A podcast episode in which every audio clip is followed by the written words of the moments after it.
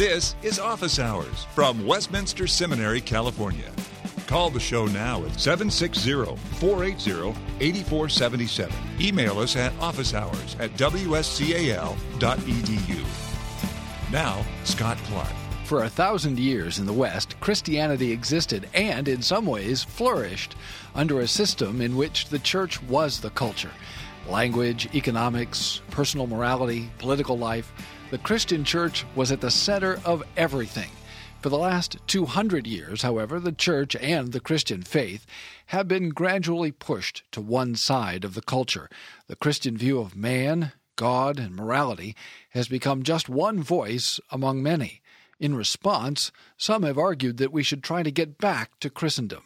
Others have sought to reinstitute the Mosaic civil laws and the Mosaic theocracy. And still others have argued that Christians can have no role in civil society. There is an alternative, however, to these approaches. The 16th and 17th century Protestant reformers were children of Christendom, but the Reformation brought about a new relationship between church and state and sowed the seeds of a different way of relating Christianity to culture, one that had existed among the early fathers before Christendom. They argued that we are citizens of two spheres or kingdoms simultaneously, that God exercises his sovereignty in these two spheres in distinct ways. They also taught the existence of a kind of law revealed by God and accessible to all, believer and non believer. They called it the law of nature or the moral law. Here to talk with us about this way of relating Christ to culture is the Jonas Robitscher Professor of Law, Alonzo L. McDonald Distinguished Professor, and Director of the Center for the Study of Law and Religion at Emory University in Atlanta, John Witte Jr. He's one of the world's leading scholars of this field. He is the author of more than 180 journal articles and 23 books, including God's Joust, God's Justice, Law and Religion in the Western tradition. This title is available through the bookstore at Westminster Seminary, California, wscal.edu slash bookstore. Hi, John, and welcome to Office Hours. Thanks so much. It's good to be here. In the 16th, 17th, and 18th centuries, it was common for theologians and political theorists and others to talk about natural law or the law of nature, by which I mean divinely revealed norms for civil life embedded in creation, and universally accessible. My perception is that concept fell on hard times, but it seems to be making something of a comeback. If that's so, what happened to the idea? Why did it lose traction? I think you uh, described the idea exactly right. Um, it's not only amongst theologians, but also jurists and ethicists and political theorists who use natural law in the way that you describe it. Interestingly, what happened in the later 19th and the early 20th century is the rise of a, uh, a neo Calvinist or a, a, resurgence of Reformation ideas associated especially with uh, Abraham Kuyper and his successor Herman Dooyeweerd, and in Switzerland with Karl Barth. And the very, very strong emphasis upon a cruciform understanding of the faith and the emphasis upon the fall and that nature unredeemed, natural law, natural theology, natural rights, uh, anything that's viewed without the mediating understanding of the gospel and without the mediating inspiration and imitation of Christ uh, was viewed as suspect. And one of the interesting emergences from the 1920s to the 1950s is a set of, of very learned theologians and ethicists who were schooled on the understanding that natural law is a suspect category and that natural rights and natural theology and many other attendant understandings of a, a form of knowledge or a form of reasoning or a form of, of ethical living that did not explicitly uh, bracket itself with a cruciform understanding was dangerous, and that increasingly became associated with a Catholic Protestant divide as well. Catholics do natural law, Protestants do the Bible. Catholics do reason uh, without the inspiration of revelation, Protestants do their ethics in imitation of Christ and in emulation of, of gospel norms. And with that generation or two of scholars, people began to read the tradition very selectively. and began to omit the sections of Calvin, of Luther, of Bucer, of Bullinger, and all the greats from the 17th to the 19th century that worked very explicitly with natural law categorization in their work, especially as they are trying to translate enduring biblical teachings into new understandings of law, politics, and society, and lifted up instead the liturgical, the catechetical, the more explicitly uh, church life parts uh, of their theology. Happily, in the late 20th and early 21st century, there's been a resurgence of interest in those historical sources, first retrieving their wisdom of the range of Protestant and parallel Catholic theologians and philosophers and jurists who worked with natural law understandings, and secondly, reconstructing their teachings for a 21st century church and 21st century society, now much more pluralistic, globalized, in need of sturdy casuistic techniques that natural law theory historically afforded. That gets me exactly where I wanted to go next, and that's a little biography by way of preface for this question. As a university student in a state university in the late 70s and early 80s, political science student as it happens, one of my profs told me after class that Christians, actually, he said, you, meaning I as a Christian, have no place in public life and that if I wanted to be active in public life as a Christian, I should leave the country and go to some place where they had a state church. Was he right? I don't want to date you as to when you were in college, and I will uh, spare the reader from any such inquiry. But it's certainly from the 1950s to the 1980s, alongside the theological uh, and ethical predisposition against natural law amongst Christian theologians. There was at the same time the rise of this positivist paradigm in secular learning in secular universities, universities that didn't have an explicit theological foundation or orientation. And the thought was with the rise of Enlightenment reason and science, uh, with a growing understanding of technology, that religion, especially Christianity, that's historically dominated American education, will, will die a slow and natural, and for most people's view, a happy death. And that Christians and other people of, of overt confessional faith who still thought they could work with their traditional theocratic aspirations would simply find themselves anachronisms. And that understanding was very common in the universities in the mid 20th century uh, and continued into the 1970s, 80s, and early 90s in many places, including in law schools where I spend most of my professional life. Um, the thought is, is that we simply don't need religion anymore uh, and Christianity in particular, with all of its imperial pretensions, with all of its patriarchal zeal, with all of its uh, skeletons in the closet, and unfortunately stacked up uh, in the fields through crusades and inquisitions and pogroms and religious wars, in the eyes of many, would have to be simply excised from serious academic discussion. That view is beginning to change. It's still not changed entirely, but it's beginning to change in this irony of postmodernism where letting a thousand flowers bloom, including religious flowers, is perfectly acceptable epistemologically, and letting religious voices be part of a cacophony of different voices that seriously engage public and policy and other kinds of conversations is useful. And that Christianity now, in this postmodern potpourri, may have something useful to say. And if Christians can say it with zeal and with, with an apparatus that's convincing to those that don't share their theological premises, all the better. And that puts your two questions together because natural law is becoming increasingly the big umbrella for a lot of different strategies uh, of engagement with political and, and social and legal issues that Christians and other people of serious faith are beginning to be in conversation with folk that don't come with any overt confessional starting point. You're listening to Office Hours from Westminster Seminary, California. How does natural law in civil life give us a way by which to address social issues? Well, first of all, natural law is a, is a very plastic term, so we got to be careful about how we're using it. Um, I use it in part as a way of thinking about what human nature needs. It's the nature of humanity, the nature of humans as individuals, the nature of humans in society, the nature of humans as reproductive creatures that have certain tendencies, inclinations, and needs that can be met. Talking about those in terms that are useful for the so called species is one way of thinking about natural law.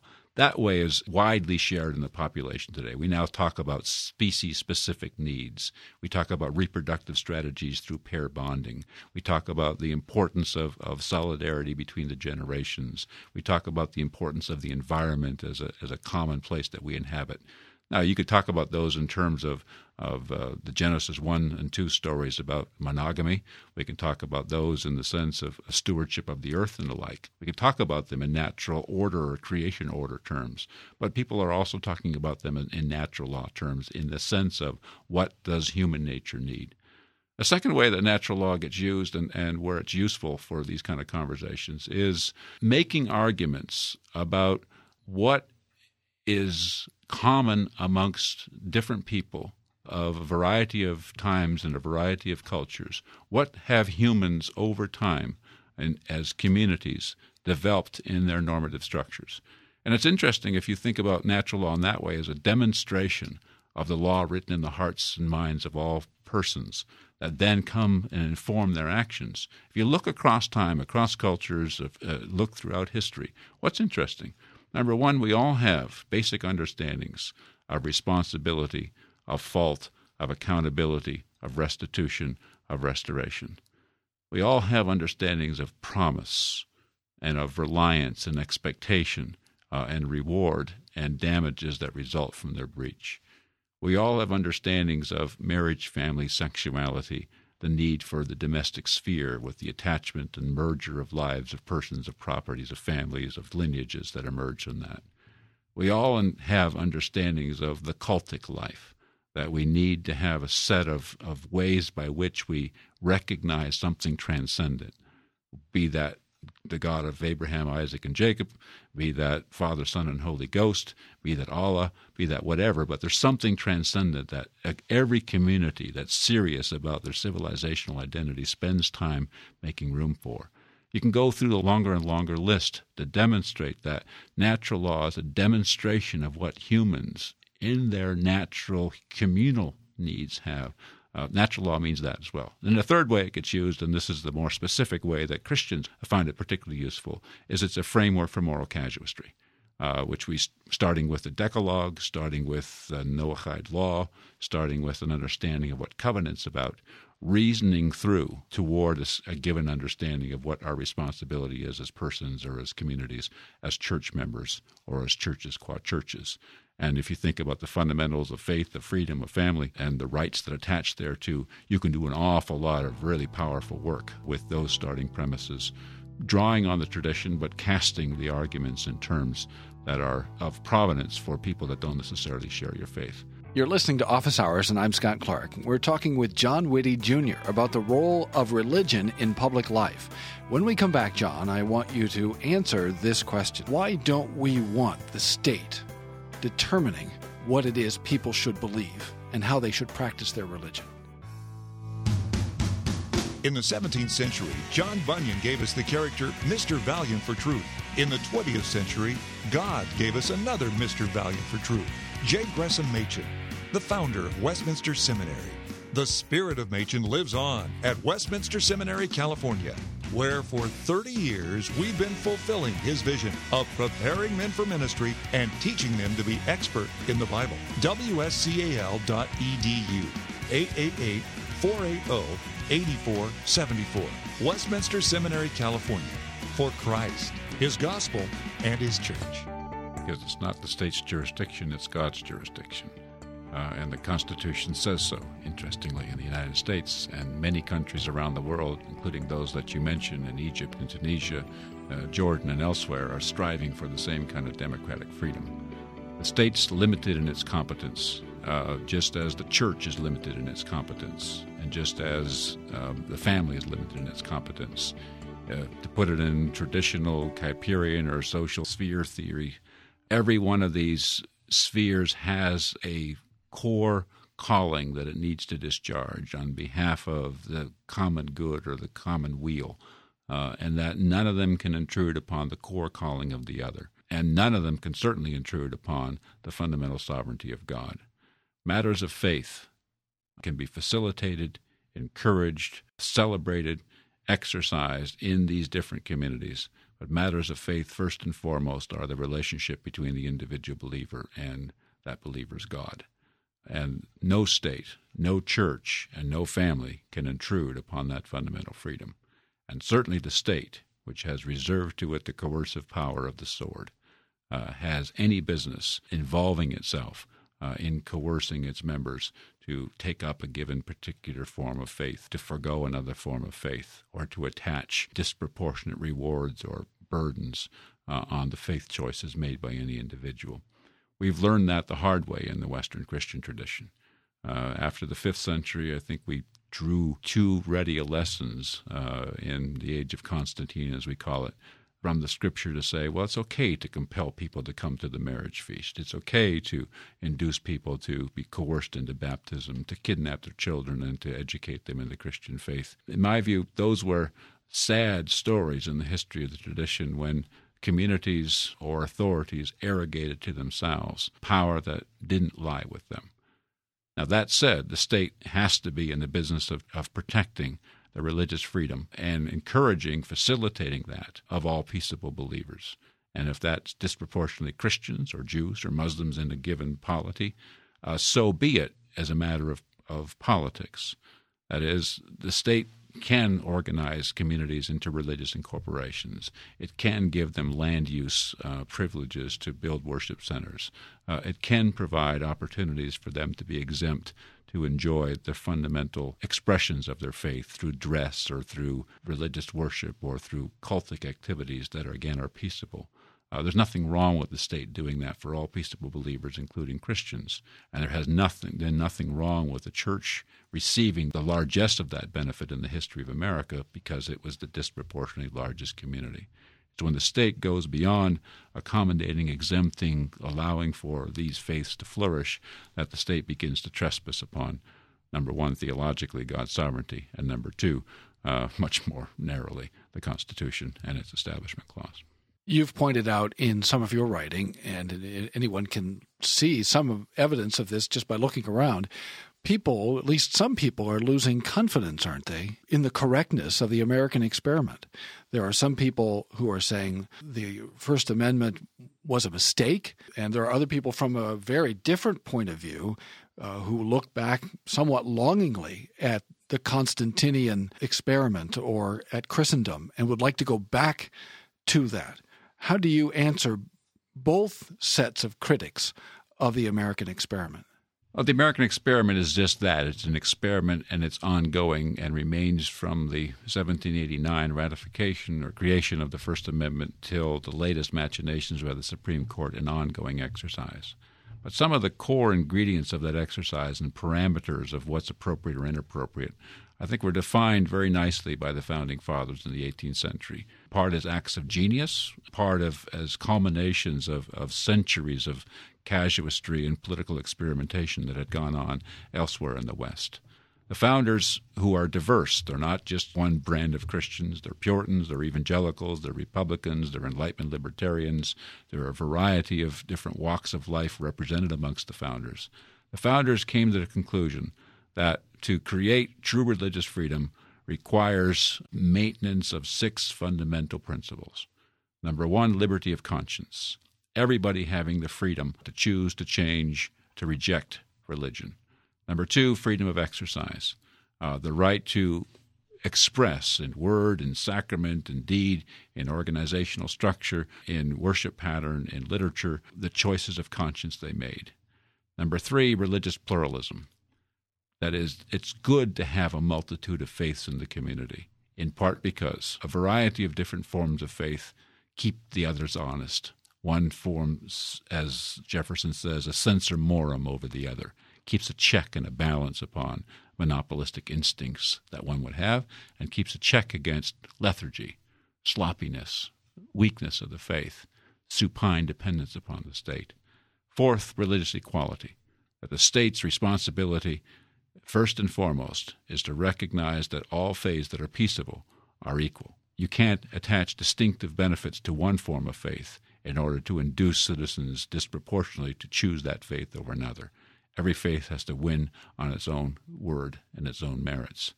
Fifth, an understanding of separation of the institutions and offices of church and state.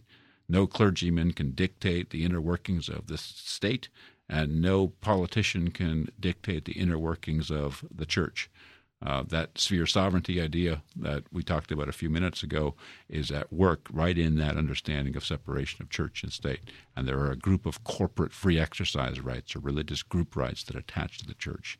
And then finally, at the national level, no established religion. You can't have one form of faith that the state says that's the one that we're supporting, no other one counts, or every other one is a secondary form of faith. So I, I think that foundational set of principles that the founding fathers put in place is a framework that has worked. It's been in place for 220 odd years.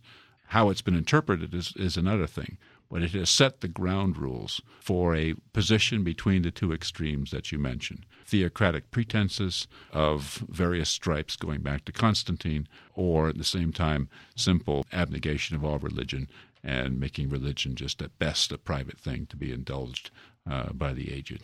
You're listening to Office Hours from Westminster Seminary, California. In your textbook, Religion and the Constitutional Experiment, you survey the most recent Supreme Court cases touching religious liberty. And you write uh, about the, quote, shifting jurisprudence and the substantial weakening of the First Amendment religious clauses. And you point to a couple of cases, among others, from the 1940s Cantwell versus Connecticut and uh, Everson versus the Board of Education, I think, one in 1940, the other in 1947. What happened in the 40s? Why did jurisprudence shift from the states to the courts? And how is jurisprudence shifting now? And how does that relate to the weakening of First Amendment protections? Uh, it's a big story. In the 1940s, for the first time in the history of the First Amendment, the federal courts, including the U.S. Supreme Court, uh, took over jurisdiction, principal jurisdiction over the American experiment. From 1791, when the First Amendment uh, religion clauses were ratified, until 1940, not once did the U.S. Supreme Court find a violation of either the Free Exercise Clause or the Establishment Clause. Most religious liberty questions were left to the states, and most of the states dealt with those issues per their own state constitutions, some of which paralleled the First Amendment, some of which were more or less protective than the First Amendment, depending upon the state. In the 1940s, the Supreme Court took over for a number of reasons. Number one, many other areas of human rights were being subject now to federal court jurisdiction. And free speech clause, free free press clause, various criminal procedural protections, civil procedural protections. Uh, the religion clauses were simply part of a general, what we call Incorporation Act in the 1920s through 1960s, where it was decided that the best way to read the Due Process Clause of the 14th Amendment was to read into it the various guarantees that were stipulated elsewhere in the Constitution, especially the Bill of Rights. Secondly, but more importantly, the 1940s, we, for the first time, saw what local bigotry could do. We had just stared into Hitler's death camps. We had just stared into Stalin's gulags. We had seen what local communities without broader checks, let alone universal checks, could do with cherished freedoms, even in sophisticated cultures like Nazi Germany uh, and Stalinist Russia. And the fear that local prejudice, which was manifesting itself in a variety of different places in the 1930s and the early 1940s in the United States against Jews, against African Americans, uh, against other minorities, uh, was simply a step along the way to the same unchecked bigotry that obtained uh, in those two unfortunate situations in Western Europe and in the Soviet Union. And we were not going to allow that to happen in the United States. Third, we're in the middle of national solidarity and all kinds of things. We'd just been through the Depression and created the New Deal state. We had just started the Cold War and needed national solidarity on fundamental matters. All those reasons together converged in the 1940s to say we need to make real what Roosevelt had called for the world to make real, which is let's take care of fundamentals, universal rights, and freedom of faith was one of the four freedoms that Roosevelt proclaimed to be indispensable to the protection of humanity everywhere. And so the incorporation of the religion clauses in the 1940s in the Cantwell and Everson cases that you mentioned was part of this exercise of creating a certain set of universal, in this case national, religious and other fundamental rights that could not be trespassed under any circumstance by any state and local government. And the federal courts, amplified in part by congressional legislation, would step in in the event of their breach at the local level and call those local authorities to, to task. For the next 50 years, that was the driving animus of the creation of modern First Amendment jurisprudence. In the 1990s and in the 2000s, we have slowly relaxed from that position, with the consequent weakening of the free exercise and the Establishment Clause. Weakening in the sense that traditionally, from 1940 to 1990, one could be guaranteed under the Free Exercise Clause what we call strict scrutiny a law locally challenged would meet, have to meet a very, very tough standard of review before the state would be upheld or the local government would be upheld in its purported trespass upon a free exercise interest. After 1990, neutral generally applicable laws were fine. Likewise, in the Establishment Clause area, neutral laws that happened to provide ample benefits to one particular religion alone as a simply a natural consequence of that legislation in action was considered to be perfectly appropriate. Now, the Supreme Court was doing this in part as a broader neo federalist revolution. A lot of things were being pushed back to state and local governments. The Supreme Court was also doing this in a, in a recognition that in the natural ebb and flow or pendular swing of constitutionalism, the time had come to return some of these questions back to state and local governments. The risk of a Nazi Germany in the United States, uh, the necessity for national solidarity over fundamental issues during a Cold War uh, or a new a budding New Deal state had relaxed considerably in the 1980s and 1990s. Those things were still important, but the thought was the federal courts had done what was necessary to establish non-negotiables in the religious freedom area. And now allowing for local experimentation on religious freedom to emerge again would be healthy. Now, yes, it is healthy in one sense. But unfortunately, in the last 15 years, especially post 9 11, we're starting to see local bigotry again. And we're starting to see local communities begin to wreak their vengeance now against a new uh, minority. It's not the Jews anymore, it's the Muslims. Uh, and the Scientologists and the Native American Indians and the Wiccans and a few other groups that we now have as our new targets of suspicion. And the interesting problem with having indulged in this creation of a f- half century of, of universal jurisprudence is that religious freedom in the United States is increasingly becoming a function of geography. What interstate exit you take dictates the amount of religious freedom that you're going to get. And that sounds kind of academic for conventional Christians like you and me. Ask a Scientologist, ask a Muslim, ask an Orthodox Jew, ask a Rastafarian, ask a Zoroastrian, and you suddenly begin to realize do we really want to have religious freedom? Left vulnerable to local contingencies. There's good in that in the sense that it allows for pockets of different religions to grow. The risk of it is, is that you increasingly make religious freedom balkanized and create these communities of growing, not theocracy, but at least growing appetite for a, a monopolistic way. That, in my view, is dangerous. Thanks for listening to Office Hours from Westminster Seminary, California. Don't miss an episode. Subscribe now to Office Hours in iTunes.